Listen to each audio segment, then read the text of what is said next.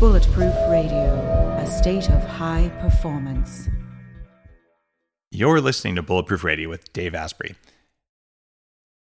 Everyone's talking about red light therapy beds, and for good reason.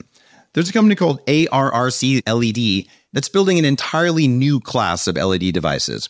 ARRC LED beds integrate proprietary scanning technology and frequency protocols to shape the delivery of six different wavelengths in dose optimized photobiomodulation. Yes, that's a lot of words. What it is, though, is that photobiomodulation improves the underlying energetics of the cells in your body. And those changes can benefit nearly every tissue and organ and system in your body. You change your cells and you change your life. For more information, visit arrcled.com. What if there was a way to feel younger for longer? Well, there is. Your body needs something called the NAD plus molecule to help you age well. When you're young, your body makes a lot of NAD plus, and that helps you make energy. It helps you keep your DNA healthy, absorb nutrients well, and it protects your cells from stress. But once you hit about 30, your NAD plus levels start to drop. The good news is that longevity scientists have found some things that can help, like niacin, niacinamide, and niagen. They help your body make more NAD plus even as you age. All three of these are in an amazing formula called Qualia NAD plus. Check out Qualia NAD plus risk-free for up to 100 days at neurohacker.com slash dave15 to save an extra 15%. That's neurohacker.com slash dave15, Qualia NAD plus. It's what I use. Today's cool fact of the day is that your brain is only about 2% of your of the weight of your body uh, even though your brain is one of the most mitochondrially dense parts of the body. So it doesn't weigh very much, but it sucks power. Essentially, your brain, your heart, and your eyes are the things that use the most energy. So they're the ones that have the most effect from how you eat, from how you live, and basically everything you do. That's all driven by the density of mitochondria in the brain. So 2% of your body weight, but a lot more as a percentage of your mitochondria. What if there was a way to level up your energy, get rid of stress, and take more control of your body? Welcome to Quantum Upgrade. This is a new technology that taps into quantum energy to help you feel amazing. Quantum Upgrade has a lot of different products that help protect you from EMF and help activate your body's natural healing abilities. You can expect better sleep, more resilience, less stress, and better blood flow. The cool thing about Quantum Upgrade is that the products are backed by a lot of heavy duty scientific studies, and there's a new measurable upgrade. You can now use Quantum Upgrade to increase your consciousness levels between 1400 and 2200 on the Hawkins map of consciousness. If you don't know what that means, do some research because it's impressive, it's fun to learn about, and it's something that I've come to understand. Ready to try Quantum Upgrade? Visit quantumupgrade.io slash Dave for a seven day free trial. Today's guest is a friend and someone I've had a chance to hang out with several times. Someone with a pretty unusual brain who has spent time working with high performance adults, but also kids with autism on movement. This is a, a type of uh, movement therapy and just a type of, of systems thinking of the human body that evolved from the Feldenkrais method, if that's something that you're familiar with but something that has kind of gone beyond that to look at the programming of how the brain controls movement. So it's tied to functional movement, it's tied to neurological performance, and it's tied to the very core of who you are. And her name is Anat Baniel. Anat wrote a couple different books, and one of them, in fact, why don't you tell us the titles of your two books? Absolutely. So, my first book is called Move into Life The Nine Essentials for Lifelong Vitality and it's uh, geared for adults to take advantage of their brain's ability to upgrade itself. And I love it that you use the, the you're the first person I talked to that talk, said upgrading the brain. And that's the whole point. And the other book is Kids Beyond Limits. And it's uh, the, my story about how I got to work with children with special needs and how that worked helped me actually define the nine essentials and things that parents, therapists can do that are very simple, counterintuitive very often, that really wake up the children's brains and give uh, results that are, are, way outside of what's expected to, today to be possible. Now, your story is really interesting. When when we first met, I'd come across your work before because I've done some, I've spoken at Autism One. I've done some work around supporting the autism community. And lots of autistic parents use bulletproof supplements just because they, they like the purity level, because when you have sensitive brains, purity is really, really important. Uh, so I, I'm, I'm dialed in on that, my own experience with Asperger's. Uh, but that's not where I spend my, my primary focus. But so I'm familiar with your work. And then we met at the Transformational Leadership Council, which is a group that was started by uh, Jack Canfield, who puts together a group of people uh, who basically write around personal development. It was neat because we got to meet. I'm like, oh, I know your work. This is so cool.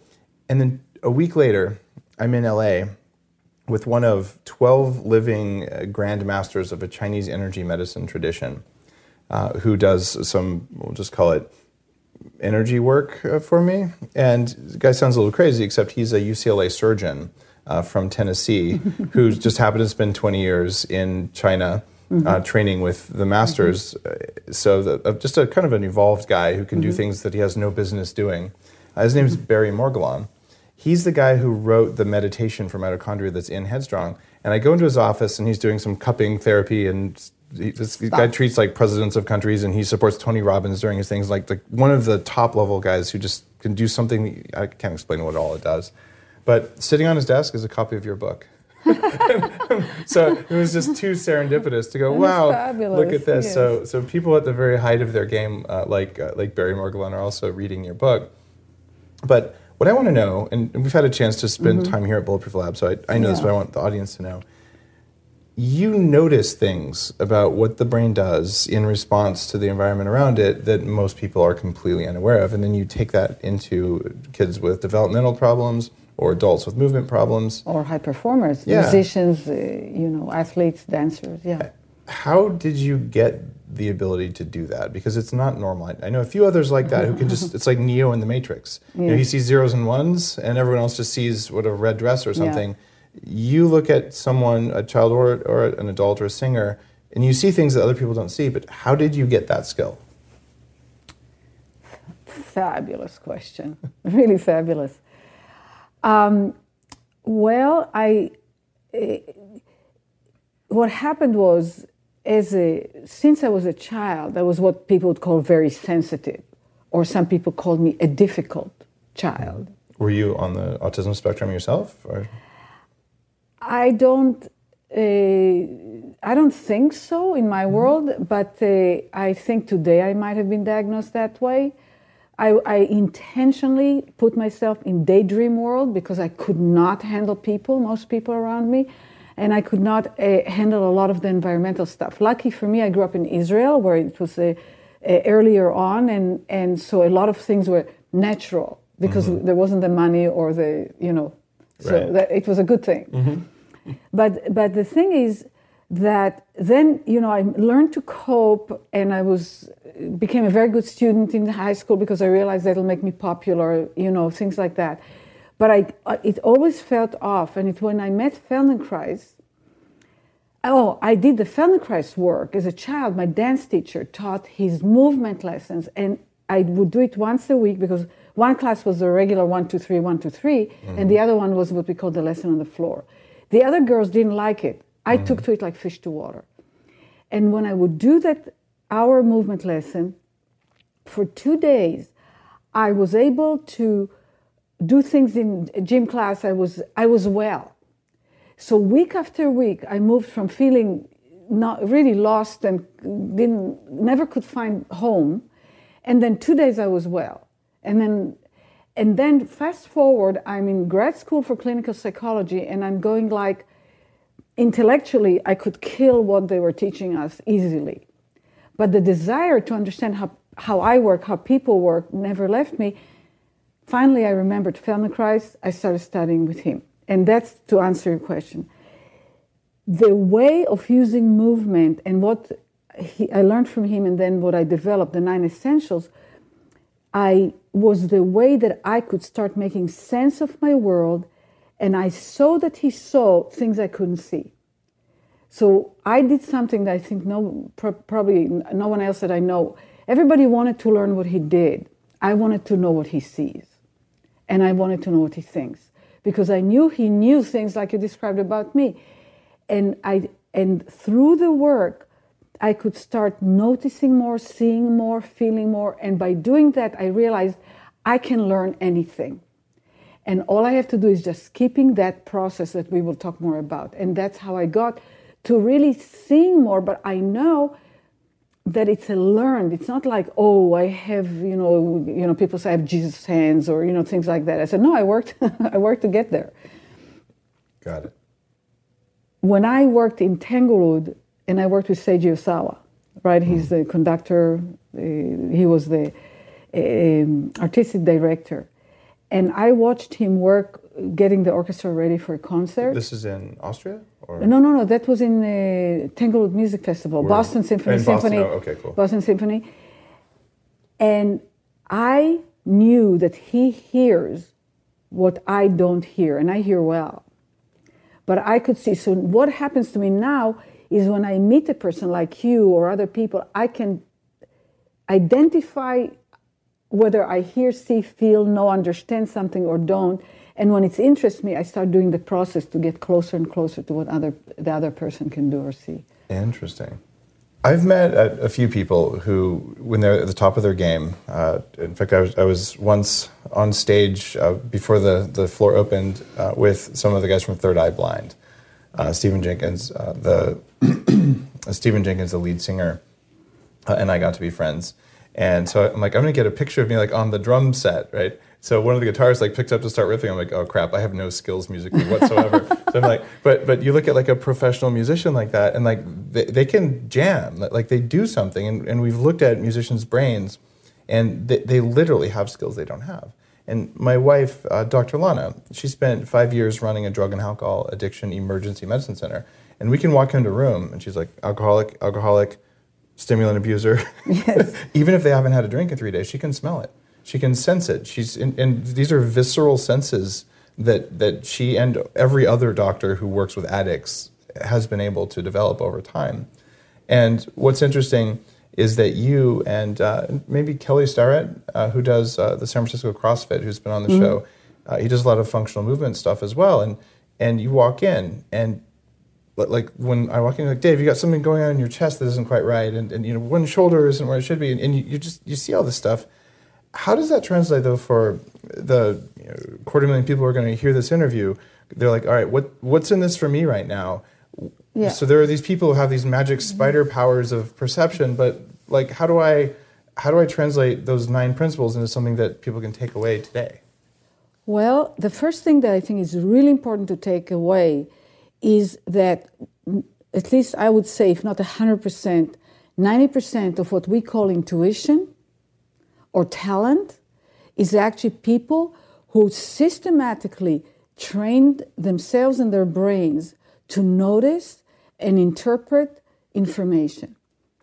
So the idea that you're born knowing it, or we have tendencies, we have inclinations, we have whatever genetic endowment, but to get to those high levels, and it's not just practice doing the same thing. It's a very active process of continued learning and continued refinement, and wanting to know. Now, the thing that uh, the nine principles or the nine essentials, and I, if you're interested, I can talk about it a little bit, is that the, I'll do it very brief, we talked about it just a few minutes ago. The brain is an information system. It's not a mechanical system. And one of the big mistakes in uh, trying to get ourselves to be smarter or therapy or rehabilitation or fitness is that people treat the brain as if it was a mechanical system.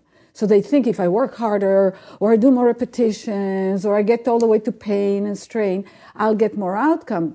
Well, if you want to move a heavy chair, maybe that's true. But if you want to get your brain to be smarter and get you working better, you actually, that's the opposite. The Okay. forcing, so the brain uh, I, I, spoke uh, to now he's a friend and uh, we're doing some projects together dr michael merzenich mm-hmm. and you know people talk about the you, you know stimulation and they equate it with information and i from my experience working with people stimulation alone is not information for the system the brain either turns stimulation into information or it doesn't and it does it through perception of differences So when I f- see the difference between red and, and blue, I see color and I see red and blue.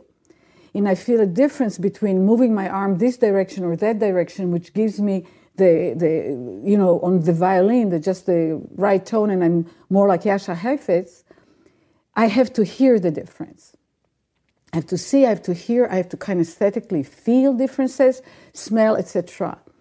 So the nine essentials are a way to get your brain to be really, really quickly much better at perceiving differences. And once you perceive differences, spontaneously the brain reorganizes things into higher quality organization or breakthroughs to do things you couldn't do before. It, it's interesting. and I'd be happy to name yeah, a we'll, few. Yeah, we'll, but we'll you, uh, people, yes, we'll yes, sure. that, uh, which I think is, it means that they'll get something meaningful they can Yeah, take away yeah, from uh, the interview. absolutely. When I when I got going in Silicon Valley, I basically figured that most of the, the inputs that I had were noise, right? right? So like, yeah, it's, it's you know, too many people talking about all sorts of crap I don't care about. Yeah. Uh, so I, I worked on because I was basically on the spectrum. Uh, on the spectrum, meaning like autism, in that I had many of the symptoms of Asperger's. Probably had it, wasn't formally diagnosed. Certainly ADHD and stuff like that. Um, before I like turned my brain all the way on. But so uh, you sort of narrow down what you pay attention to and just do your best to block out everything else. And the core belief system there is that like there it's all noise and you don't realize there's a signal in there. And my work in tech was we have an overwhelming amount of systems management data. So i, I can measure tens of thousands of variables per second from any operating mm-hmm. system any app any server any network. It's not possible to take all of that stuff and put it into a system mm-hmm. So what it came down to was how do you get a signal out of all the noise? So you can do that from a, a, technology perspective, and we call that event correlation. And some of the early work that I did was on broad scale event correlation systems. Well, it turns out our brains, just like you're saying, they're very powerful event correlation systems. And they'll figure out, oh, when this happens, that means this. Mm-hmm. As long as you understand that there's that there's information there, and as long as you maybe do some things to reduce the amount of noise or to make it so you or, can spot or these. yeah, to reduce the noise and to yeah increase the literal capacity, physiological capacity of the system to perceive, to notice that there is a difference. So what, what's an example of this? Like, okay, so I'll like, tell you like when I thought it the first time. Yeah. No, I, I'll tell you it's about, it's uh, one of the very first children I worked with when I moved to New York from Mm-hmm. Israel, and he was three years old, beautiful, beautiful boy, very severe spastic cerebral palsy, and he could do nothing. I mean, he ha- had no idea how to organize movement in space, and he couldn't speak. And uh, I started working with him. His response, I, it's really funny to, it's, it's, it's like Feldenkrais wrote about my work towards Mm-hmm. the end of his life. He wrote a letter so I can get into the United States. And he wrote that the outcomes are, have to be seen to be believed.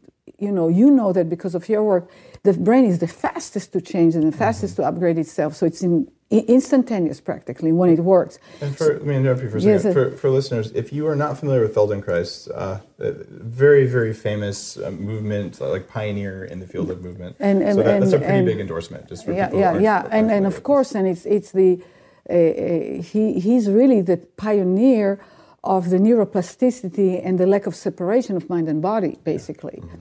So so, and he was a physicist. He was a quantum mechanics physicist. He was a nuclear physicist uh, or quantum physicist. Anyway, so so you know the parents uh, t- uh, tell me, and then they say get speech therapy. And one of the things they do with him in speech therapy, and by the way, speech therapists are wonderful and committed, and it's not a, against a therapist, but it's really what we know and what we learn. So it's an opportunity to upgrade, right? So they say they take his tongue and they brush it. They they they brush the tongue to stimulate it, so he would start talking His tongue. his tongue. Now, do you know how the homunculus, right, in the brain, Mm-hmm. the, the actual, the way we really look, like a huge tongue? Explain this. Yeah. Okay, so so the oh, uh, throughout our early years, we and throughout life actually, we literally map the body to the brain. That means that the baby is born, they don't really know they have a hand, but it moves, it has like random movements, and gradually through experiences, things happen. The brain it, it makes connections and maps it. And there's what's called the motor cortex, which means it's the movement related mapping in the cortex. And there is the sensory cortex, which is the sensations are mapped. And actually, a third of the motor cortex is sensory, so the brain can really correlate the two things together.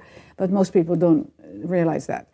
Now, the parts that don't move, like a child, for instance, that's born with a, a, a brachial plexus injury, where the, there isn't enough connectivity, there's injury to the nerve that innervates the arm, then even though the arm is there and the muscles are intact, it doesn't have mapping of that arm in the brain. So, from the point of view of the brain, it doesn't have that arm.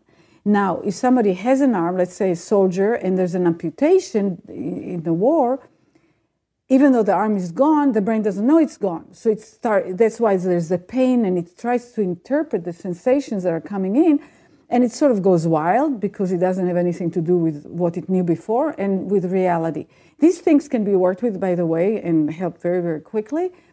But so in, in the and the sizes of the representation of our body in what's called the homunculus is proportional to the innervation. It's not proportional to the actual physical side. So it's basically a functional representation or image of the body. So then the tongue is bigger in the brain, the tongue will be bigger than the pelvis and the legs and the feet put together. So we look really funny. We have tiny little sticks and feet and a tiny pelvis, a little bit maybe not too big a, a torso, and then we have huge lips and a huge tongue that goes all, almost all the way to the floor, and the hands and the, th- the thumb are enormous. So this is what we look like. So, for example, saying what we look like from our own perspective when we're a baby.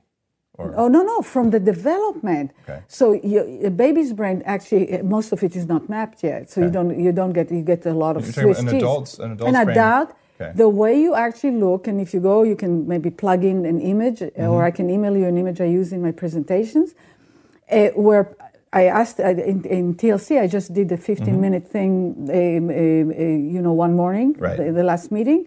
You weren't there, and I put that that image, and I said to the audience, "Do you know?" Uh, because that's where do you look like that? And they didn't know. So that where do we need to do more stuff so we intensify the innervation to have access to what, what uh, we want to do. So when you take the tongue of a child and you stimulate it with a brush, and the brain doesn't know what to do with this intensity of stimulation, and they're spastic cerebral palsy, that means that when they move, everything contracts at the same time. Wow. What you really do is rather than create more differentiation so you can control the tongue and start having speech, you make the whole brain activate more all at the same time. And the, the brain associates, what you mentioned a minute ago, associates any sensation in the tongue to intensify its spasticity. So you drive the brain in the opposite direction. And I thought, wait a minute, stimulation is not information. That's when I got it. Uh, so I said, what I want to do is to reduce because they said he, he needs to get more stimulation. I said, he gets in as much stimulation as anybody else. We all roughly get the same amount of stimulation, both from the inside and the outside. Mm-hmm. It's what our brains da- da- does, or our brain does with that stimulation, that makes the difference. And that's when I realized I have to reduce the intensity and refine this ba- child's ability to feel. And he started in pretty short order to start like talking. How short of an order are we talking about? Well, let's talk about nowadays because I, I, I, don't know, let's just say one week or two weeks. I don't remember. Mm-hmm. You know, and it wasn't full but language. But it was less than a month. Oh yeah, yeah. And I, you know, and I work with a child. We work for a week intensely, and then we give them a break for two, three weeks because the brain has so much to work with and integrate. And then we do some more, and we do the same thing with adults. But nowadays, with children on the autism spectrum, sometimes within a session, I have videos now. I videotape everything. Mm-hmm. We, we, within a session, the child will all of a sudden start saying words that couldn't do it before. Wow. Because once the brain can do it, it just goes for it. It just runs. Because a child heard language, but imagine if. Let me give this very mm-hmm. briefly. This image. I tried to understand what it feels like for a child that appears with the symptoms of autism, right? What, what, what is it like to be the child, right? And the image that came to me in my mind was a very large blender. Yeah, it's very overwhelming. and you right? throw into the blender no a lot of yogurt you fill it in and you put in you know all kinds of fruits and nuts and things like that so you get this uh, purplish uh, pinkish whitish thing with bits and pieces moving and then you put a, a mask and a sn- long snorkel and you put yourself inside the yogurt thing and then you try to make sense of what comes in through that yogurt right? But you keep experiencing this thick thing within. Every so often if maybe a little bit you can clear through the, the glass all of a sudden your brain can but otherwise it's just this soup. And you can never just because the job of the brain is to put order in the disorder and make sense out of the nonsense. So it just opens it a little bit and then it goes back. So so so and I, I gave that image one time in at autism one i think it was autism one and jill bolte taylor she's a friend and a supporter.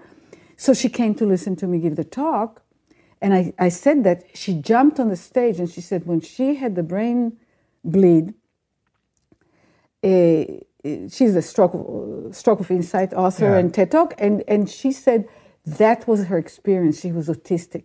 She was in the blender Aren't uh, all adults in that to a certain extent? Like, like Oh, there's yes. a certain amount of fog that's always been present. So until something lifts it for you, uh, you, you don't know it's there because it's the omnipresent thing. Yes. and but it answer it's it's uh, continuing your previous question. That blender really by doing the process of getting the brain to be a better brain in its own right that does the perception of differences better and so it, it generates more information it gets better in spontaneously integrating because we can't mm-hmm. the outcome is always spontaneous i learned that i cannot control the outcome every time i try to make an outcome happen I, I, I dive myself and my client down to the ground. But what I do is I give the brain the capacity to generate relevant information and do with it what it's going to do with it. And it always does a good thing with it. And so that's how people, your audience, can start getting a better brain. That's it. From the way we do it. You do it in amazing ways yourself. But it seems like there's there's sort of two sides to the coin. There is you know brain hardware that, that's there, and, and a lot of the work I've done in the last couple of years are, is just around basic brain energetics, mm-hmm. where the the brain wants to make sense of information, but in order to do that, it has to have enough energy to do that. And I found that in my own brain, when it when I was working really hard, it was because I wasn't making enough energy. So when, when you have enough energy, the work doesn't feel hard. Mm-hmm. And to drive neuroplasticity, it, it- the brain naturally is neuroplastic. It naturally wants to optimize, mm-hmm. and in order to guide it in certain ways, sometimes you push the brain to the point of of discomfort. Not looking at like weightlifting at all. A good example might be uh, dual n-back training. You you can double the amount of working memory that you have. Mm-hmm. But even when I presented this to hedge fund managers, guys with billions of dollars and all, saying, look, 20 days, 20 minutes a day of training, you can probably get 10 IQ points that way. Most of them won't do it because as soon as you start doing it, it's just frustrating. You just feel like, like you're just falling down all the time. Kind of, you know, when a child's learning to walk, they just fall over over and over until they finally get it. H- how do you mean mm-hmm. falling down? Because I haven't experienced it, so I don't know quite what oh, you're talking about. Well, so with with this type of training, you're doing a really frustrating activity where you hear one thing and see another thing. So you have to at the same time be able to hear and see. It's not a natural thing for most people. And what happens after about 20 days of this just repeated failure, actually usually it's 14 days of failure, all of a sudden your score goes up and you realize, wait, I can see, remember, and hear and remember at the same time because of neuroplasticity. But to drive the brain to grow those neurons, it's energetically expensive to grow neurons. You need new mitochondria, you need new fat, you have to actually like grow stuff. So what we end up doing is um, the brain will resist, right? And now this is a special skill we're trying to put in, and I've found that there's natural optimization that will do. The natural optimization is easier when there's enough energy, and the mm-hmm. unnatural optimization, which is a lot of what I mm-hmm. focus on now, like the, the how do you make a super brain, mm-hmm. it, it it comes down to get enough energy in so the brain can sort through the yogurt, and you can do this.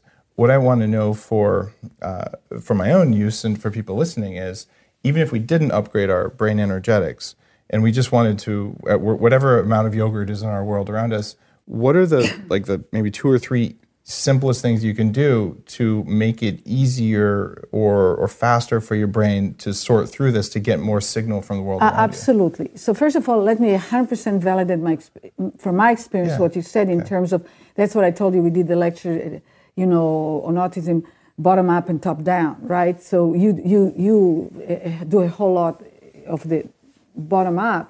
When I work with people, uh, the easiest to see is with the babies.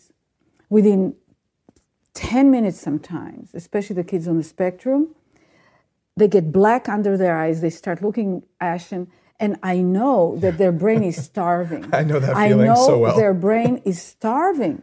So, uh, and then now, you know, I, I'm getting more resources here to where to send parents. I said, you need to go to someone. I'm, I don't know how to do it. I'm not an expert, but I know that this system needs the nutrition and the, capa- the, the literally the building blocks mm-hmm. in order t- for our work to be. There was one child that we actually said, I won't work unless they do the work. I said, because it's cruel and I don't think it's effective. Yeah. It was, it was very extreme. So, yes, to that. Now, absolutely, two things. You know how children on the autism spectrum have very often issues with selective, selectivity in what they will eat, very narrow uh, diet, and digestive problems. Yeah, I certainly had those. Yeah. When, when we work with them and we upgrade the ability of the brain to put order in the disorder, make sense out of the nonsense, what happens is their digestion gets better without changing anything, and they start eating more foods. That was my top down conversation, and that was when Mike Merzenich was there, and he started explaining how that. So you can actually, when you get the brain to do its job better, and I'll answer in a second how, a couple of ways to do that, actually the autonomic nervous system level of functioning improves to a point. It still needs the building block. Be, be, otherwise, you know, you put a cap on it. So a few ways that you know the listener or viewers can can do. The first one, if you were just to do one, is what I call the first essential is movement with attention. First of all, we are a move, moving machine. There's movement all the time in us, a, a, a voluntary, involuntary, internal, external, whatever. A, and the brain is very busy with that. What I discovered uh, through work is that when either you move yourself, you do a movement uh, uh, exercise, or someone else, like a practitioner, moves you, if you pay attention to what you feel, what you feel as you move. So you have to know I'm going to move my arm up and down, like let's say this direction. So you know enough what you do. But if you go like, what does it feel? And you start gauging the feeling, you and you pay mm-hmm. attention to what you feel. When you do not pay attention, research shows that there is no detectable change in the mapping in the brain, the density of the maps in the brain related to the area that you're moving. So you have to focus or you don't get better. Exactly. There's zero learning. There's you're only grooving the, the existing. So it's the grooving in the myelination, the deeper and deeper habits, which become really harder and harder to get out of. But the moment you pay attention, the estimated in children, but I, from my experience, adults are about the same. 1.8 million new connections per second. So it's about 100 million a minute. And if you do it different things in in 10 minutes, about a billion new connections. That starts being like the order of magnitude the brain likes, right? Is that why yoga can be so effective? Because a lot of yoga Yeah. is about you pay attention to every little thing. Exactly. Tai Chi, all those, eh, the way martial arts used to be done before it became like whoo, whoo, whoo kind of thing. The, it's that tension to what you feel as you move is the opportunity for growth of, con- but in a massive speed from which the brain pulls, it doesn't use all the connections ever, but it gives it the freedom to integrate it into the intended outcome. So, so the the movement with attention. Now you don't have to. You can do anything. If you go to the gym, you might look weird, but you put like the the um, treadmill, slow speed, just for one or two minutes, and you walk and you you feel the contact with the heel. feel as you one foot after the other feel where and feel the differences between one foot and the other. Yeah. feel what happens in your spine. Are your hip? And then you just put it on regular speed and you do it longer better faster. And if you had some pain usually the pain will disappear. Like that. It's instantaneous. It's remarkable. You make coffee coffee. You mm. make your bullet mm-hmm. coffee right? Mm-hmm. And you pay attention to i'm lifting here Uh, do i feel where how far do i feel the movement? Do i shift weight when i do it? It doesn't matter what you pay attention to. As long as you pay attention to what you feel being. Okay. but i wouldn't just call it mindfulness because then it becomes vague. Okay. i'm, I'm a big fan of mind oops i'm a big fan of mindfulness. Much more what do i feel? In workshops that i teach people i go back in the in, in the morning the next morning I said okay what are what are some of the essentials you're going to be using? And people say movement with attention i say attention to what to the to what movement you do it takes people three days to really get i'm going to pay attention to what i feel they, it's amazing how hard it is for people to get that It, it's it's funny. It, it makes me think about the 40 years of Zen, the, the neurofeedback program. Mm-hmm. We're, we're bringing these executives through, and they're working to reach advanced states of performance and meditation. And instead of thinking about it, which is what most people are doing about the movement, they're thinking and analyzing. The trick in order to raise their score on the neurofeedback, it's it's actually to feel it. So it's the visceral Okay. felt sense in the body, uh, which for me was a huge thing to understand that had any value as someone who was kind of on the spectrum where like like there's no there's no point to all that crap. Like just get it out of there. It's it's just getting in my way. So what I uh, what I started doing was coaching people to like stop thinking about it. Just notice like does it hurt? Notice. Is it warm? Notice, Is notice. it tingly? Is it sparkly? Whatever. Perfect, right? perfect. Anything. Because the ability to notice is a learned function. And anything that's learned can get better and better. So you ask me, how do I get to see things that others don't? Because I've, and I continue, I never stop, training my own skill of noticing.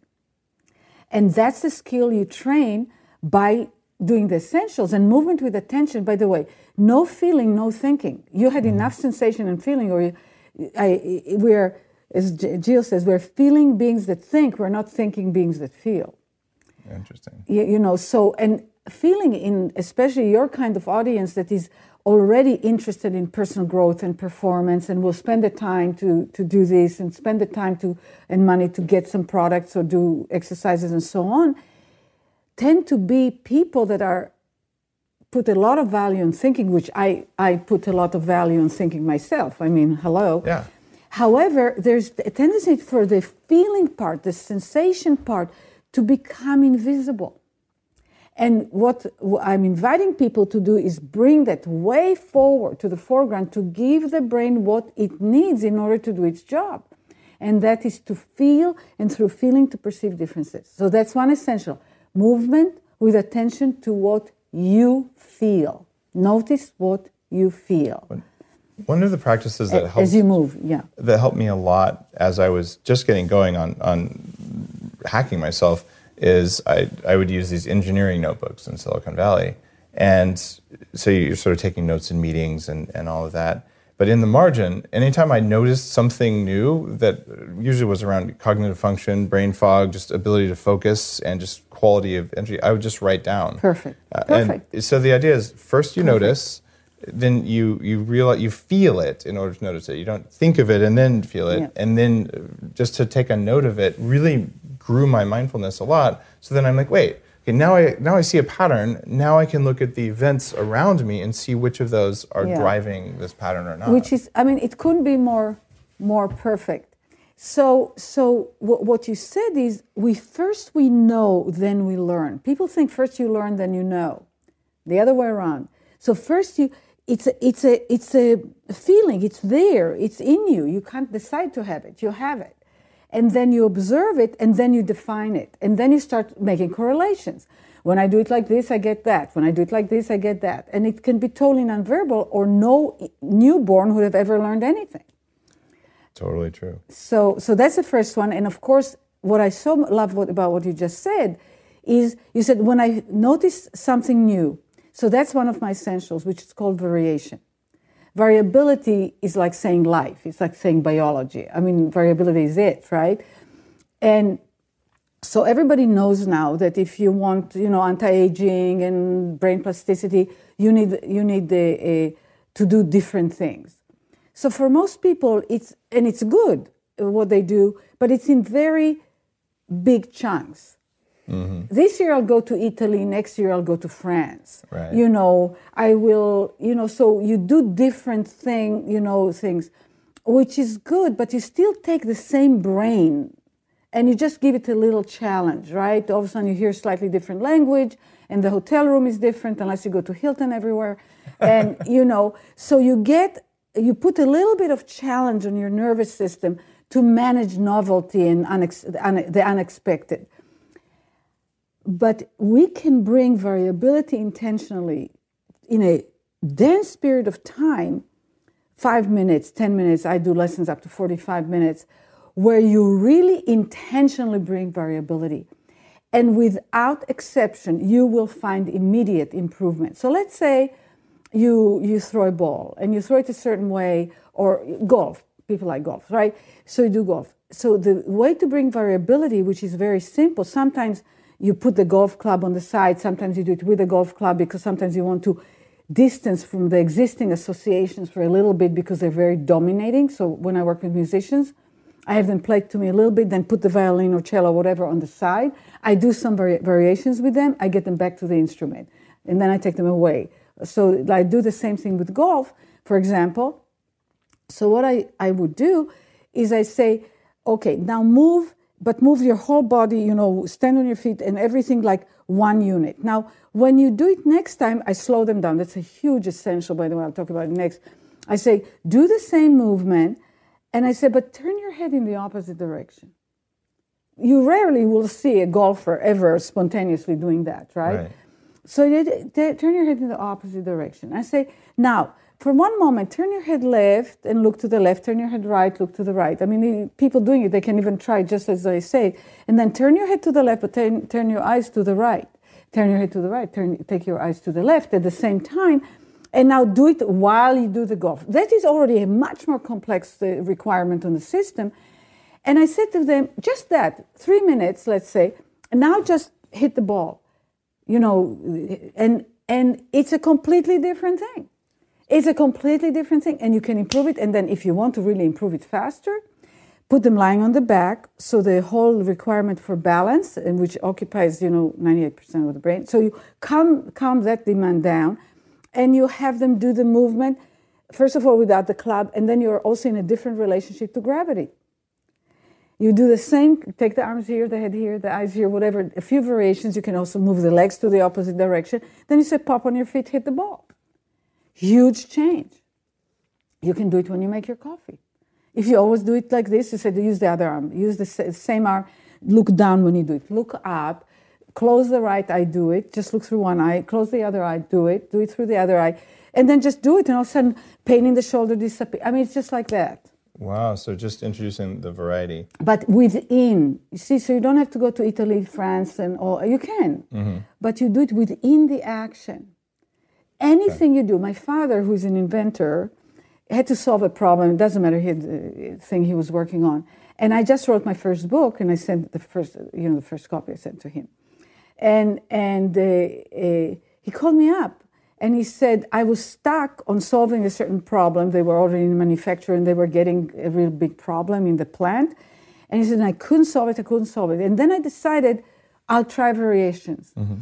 And he said I put on the computer variations that I knew ahead of time were wrong. But I just decided to experiment with that. And he said, and in 10 minutes, I had the full solution. Wow. It's, it's, it's very, very powerful. No, sometimes that can be really tiring. Like, like you talked about paying attention to your feet when you walk as part of this on a treadmill. So I've my whole life had really tender feet. So for me to, to do anything that was like walking really like that, it was it was actually overwhelming. So I finally decided that I was going to change the signal to noise, and I, I have a, a sleep induction mat that I, that I make. It's basically it's a, an acupressure mat with a bunch of spikes on it, and normally you lay on it before bed to overwhelm the nervous system, so then it'll just melt and relax, and it, it's a like a kind of a cool bulletproof hack thing. And what I did instead is though is I taught myself to stand on this. First, I would sit, and so my feet are on these kind of sharp, spiky things. Eventually, I got to where I could stand on it, and then I could pay attention to my feet. I could walk outside without pain. Like it, it totally transformed that. And now I wear the the Vibram Five Fingers, um, especially when I travel. Whenever I, whenever it's not wet outside, I wear those because the nerve density in the feet is really high. And so for me, that has actually profoundly affected pain throughout my body. I noticed that when I wear those things, it's, I don't have any pain. It's remarkable, yeah, because Yeah. you know I, there was a, a, a research thing uh, done a bunch of years back. So I, I, I can't find the research uh, itself. But I remember reading the paper where you know they did these uh, things you put in the shoes, plastic that had those spikes, right? And they they did it. Um, to, I don't know, stimulate the feet. But then they found that older people, their balance got better. Now, if you think of what's aging, if I can make it really simple, the opposite of aging is being born and growing and, you know, and the youth uh, period, right? What does, what does the system do like incredibly intensely is grow the brain, create new connections, create differentiation. Differentiation means that first the baby can only do that, flex and not flex, and eventually you can be a, a concert pianist. That's remarkable uh, level of differentiation, right? And complexity. The system gets more and more complex, and it has more freedom. Aging is losing complexity, is going back. So older people start moving like this, and so on. And the ability to perceive differences degrades. I read that a bunch of years. I said they get better balance not because they get because of the stimulation. They feel the feet more. Mm-hmm. They feel the feet more. The, the, the, the brain can do something with the information, you know, with the stimulation that comes in. They just stop feeling it. You put children that has cerebral palsy in, in braces. Temporarily, for specific reasons, it's okay to do. There are times when it's useful. But the ones that put because you, you they can't control, so you turn the legs like a, a tree trunk. Mm-hmm. By the age 11, they don't feel the bottom of their feet. So what I say, because there's no variability, it feels always the same. So I said to parents, they say, should I put on the brace or not? I said, well, depending if you're wanting to give it time to see if the child will ever walk independently, or if we accept that the child is not going to get better, then you can put on them whatever you want. Mm-hmm. And of course, we're a complex system. What happens with the feet informs all the joints. So that's va- var- variations in any way you want to put them in. So va- variations Works. are good. I I have one more question there about cerebral palsy. Um, I've done some work with uh, Dwight Jennings, who's been a guest on the show. He's a craniofacial uh, physician, actually in Alameda, in your neck of the woods uh, in the Bay Area. I, I know of him. oh, you know of him, okay. And We refer to him. Oh, you do refer to him. Of course you would.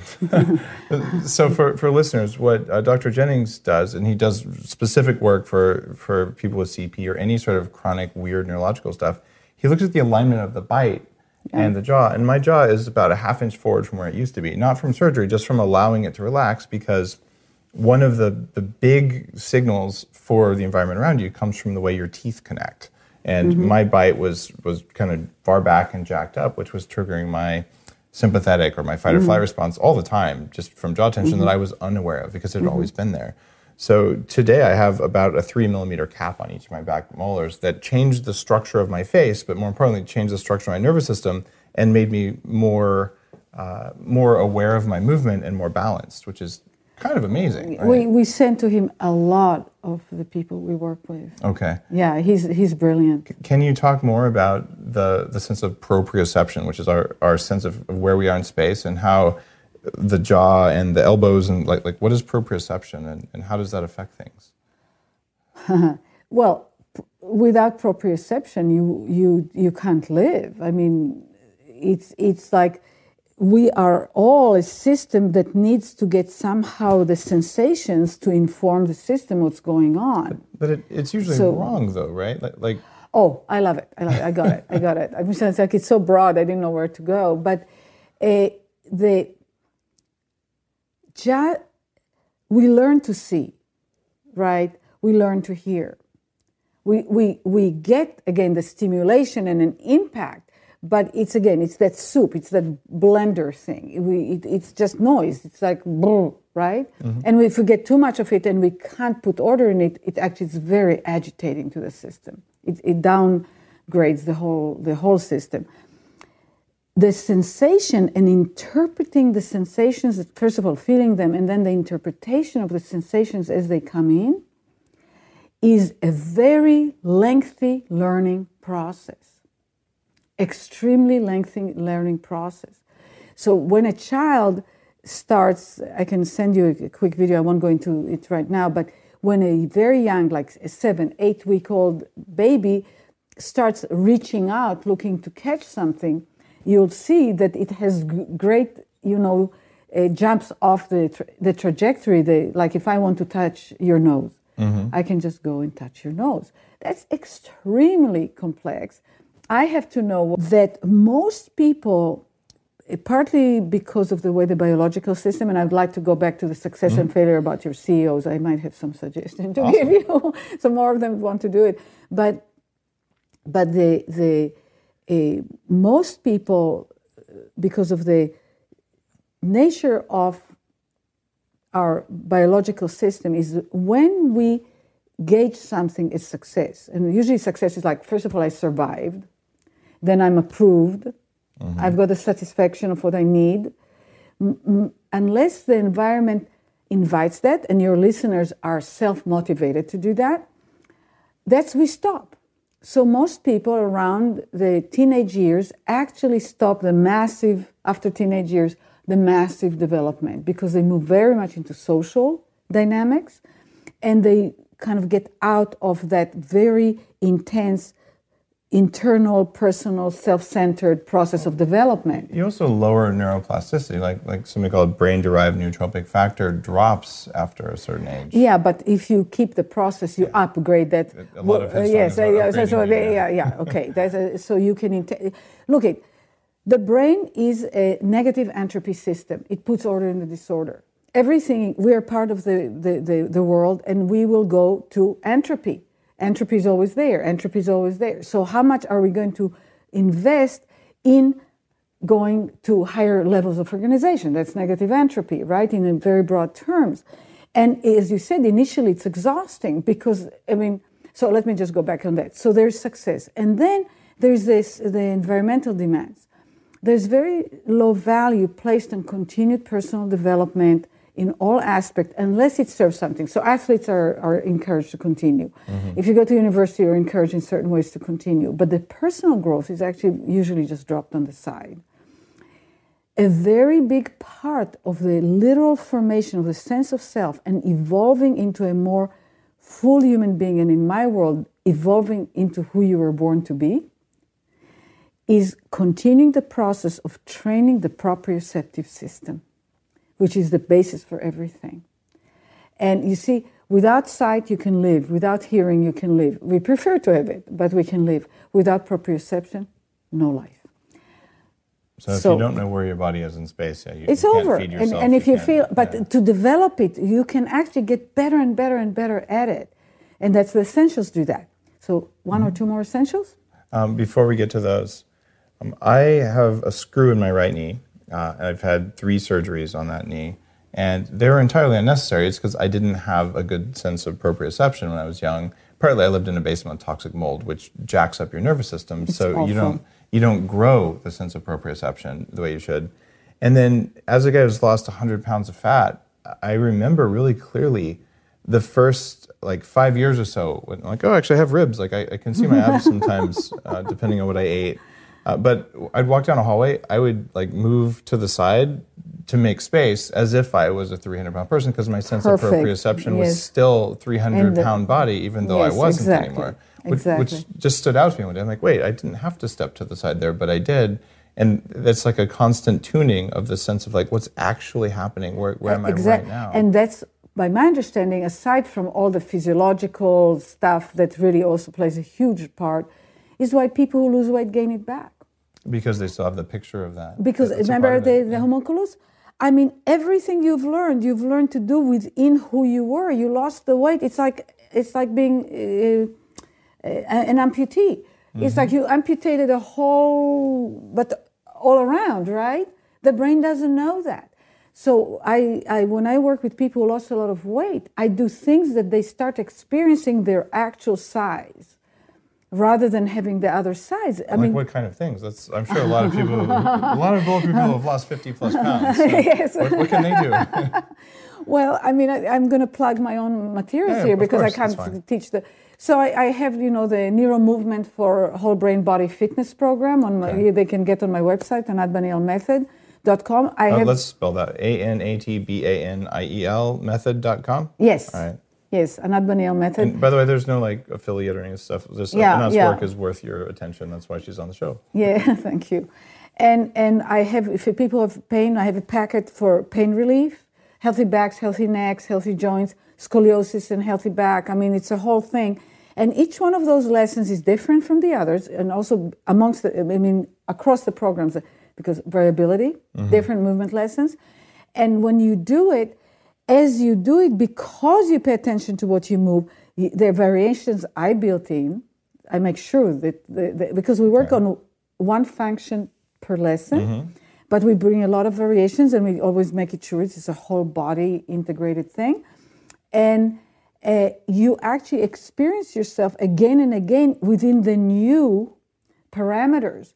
So you can shorten like the, the process. You can first of all go for it intentionally rather than hope it's going to work. And the other part is, you know, within a week or two, you're done. I mean, but like, but thoroughly, and you grew new connections, and you can do things you couldn't do before, and you upgrade the brain. So, Cool. yeah, so f- I, I am really now dying to work with you because of the screws and the chest and the, Oh, yeah. the whole Well, thing. I mean, we'll well, do I'd it. love to get an upgrade from you. That'll be Yeah, fun. yeah, well, we'll we'll exchange upgrades, and um, uh, there's plenty I can upgrade in. and, and and so another variation, I mean, another essential Mm-hmm. is um, something again. that- Two of them that are quite counterproductive, uh, not productive. They're very productive, but they're counterintuitive. One is slow. Mm-hmm. Slow is an incredibly important mechanism to wake up the brain, Mm-hmm. and the the um, fast, if you know and you'll understand it, the structure of the brain, you can only do what you already know. Has Fast, to be wired in.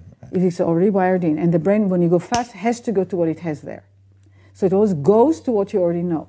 So if you want to go past what you do, you do what you do. You do the different essentials with it. If you, you know, which I recommend, you slow down. You speed. First of all, you make possible change. Otherwise, change is very unlikely. And then you you uh, potentiate the change tremendously. So anything, slow down the the movement, slow down the the intensity, you know, of how you do things, and so on and so forth. The other one is reducing the force. That is, again, if you know the Weber-Fechner law, you you know the doctors here in the room understand that. Is the more intense the base stimulation is, the level of stimulation, the greater additional stimulation you need to perceive a difference. It's a logarithmic mm-hmm. curve. So, and it, so it grows really fast. So if you want to change how you do something in your shoulder or in your leg, or if you want to move better, like the, if you reduce the effort, you slow down, you do the movement smaller in the beginning, and you pay attention to what you feel, it's miracle after miracle, breakthrough after breakthrough. Mm-hmm. It's kind of like, damn, So, it works. You so- know, over and over again. It really works. I still get surprised by it. That's awesome. So the first one was people can focus on the sensation of something, how something feels. Move, how they feel as they move. And the second one is to move more slowly.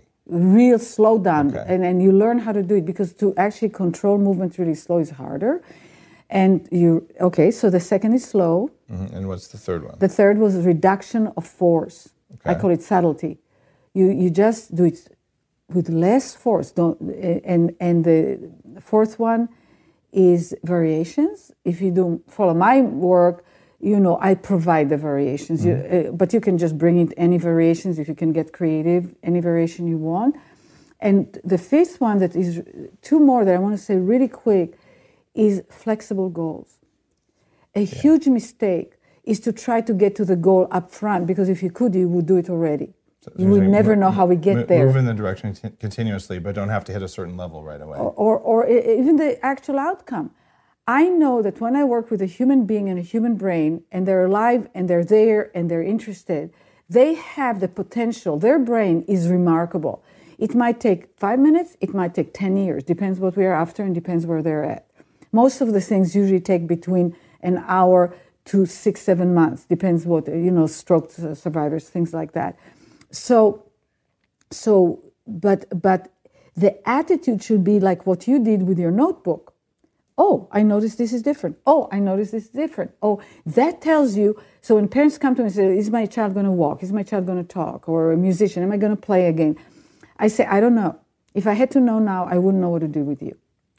But what I can tell you, we're going to look for change and change and more change and more change. And if it happens, we know what the outcome will be. So I call okay. it a random process with predictable outcomes. That, that is fantastic. And I know we're coming up on the end of our interview. I want to make sure that you, uh, you get to your next appointment on time. And this is one of the first times we've ever had a live studio audience here. So we have several people, let's see, a couple medical professionals, and uh, oh, what, uh, an Anat Baniel method practitioner. Yeah, one of your practitioners. And a parent that brings her child. Yeah, yeah and uh, and Alan here yes. has actually been on camera the whole time learning. Alan, do you feel like you might have learned something that can give you a massive upgrade and yes. make you stronger, bigger, mm-hmm. faster, that kind of thing? Yes. Maybe more calm, more peaceful, kinder. Yeah. What, what, I'm curious. What what have you? What are you okay telling us? What you think? I'm not really sure yet. That's perfect. that is that a answer. perfect. That's a Good perfect job. answer because when you learn, you don't know yet. Uh-huh.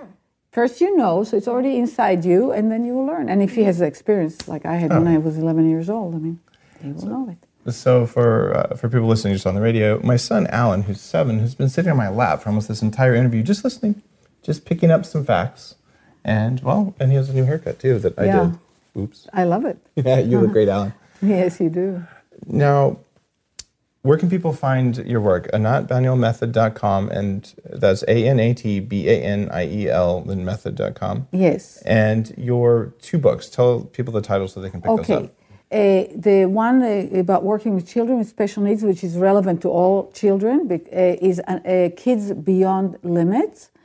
And the one for adults is Moving to Life The Nine Essentials for Lifelong Vitality when you download the show notes for this, all of those links will be in them. If you go to bulletproof.com, go check out the blog post for this, and we'll put all those in there as well. So you don't have to write all that down. No need to pull out your phone in traffic or anything like that. Uh, and the whole point there is that this process of of sensing what's going on in your body is the key to both moving better, but also to to thinking better and anytime you do that, you'll actually improve your performance just because you have another data point. Without thinking about the data point at all, the brain will automatically build exactly. that into your, your subconscious model of the world. And Anat's work is, is really interesting, and she's, she's one of the, the best in the world at looking at what movement does to the brain. Uh, so it, it's a, a, unique privilege to get to have her here at Bulletproof Labs and to interview her live uh, with, uh, with a live audience, even.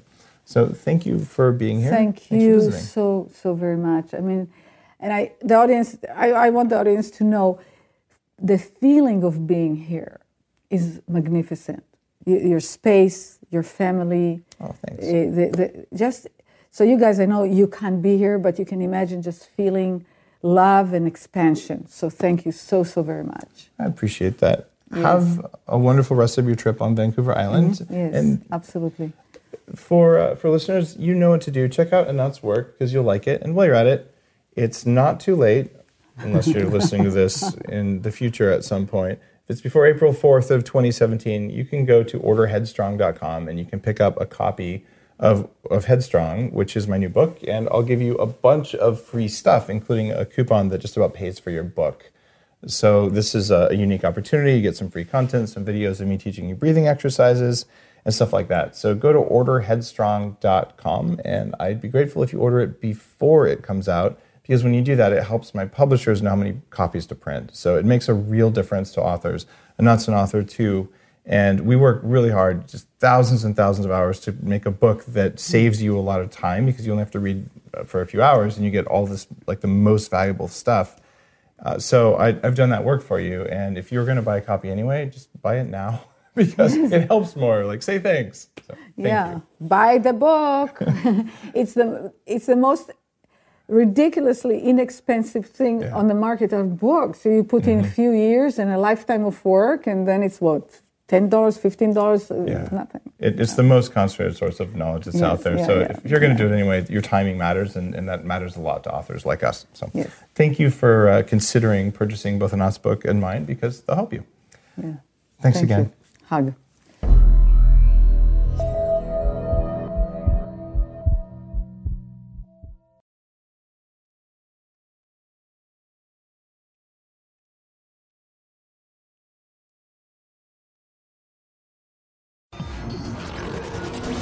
Human Upgrade, formerly Bulletproof Radio, was created and is hosted by Dave Asprey.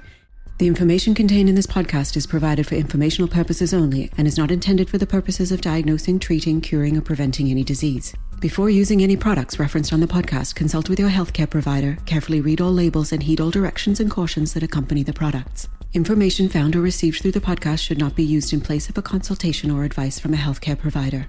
If you suspect you have a medical problem or should you have any healthcare questions, please promptly call or see your healthcare provider. This podcast, including Dave Asprey and the producers, disclaim responsibility for any possible adverse effects from the use of information contained herein. Opinions of guests are their own, and this podcast does not endorse or accept responsibility for statements made by guests. This podcast does not make any representations or warranties about guest qualifications or credibility. This podcast may contain paid endorsements and advertisements for products or services. Individuals on this podcast may have a direct or indirect financial interest in products or services referred to herein. This podcast is owned by Bulletproof Media.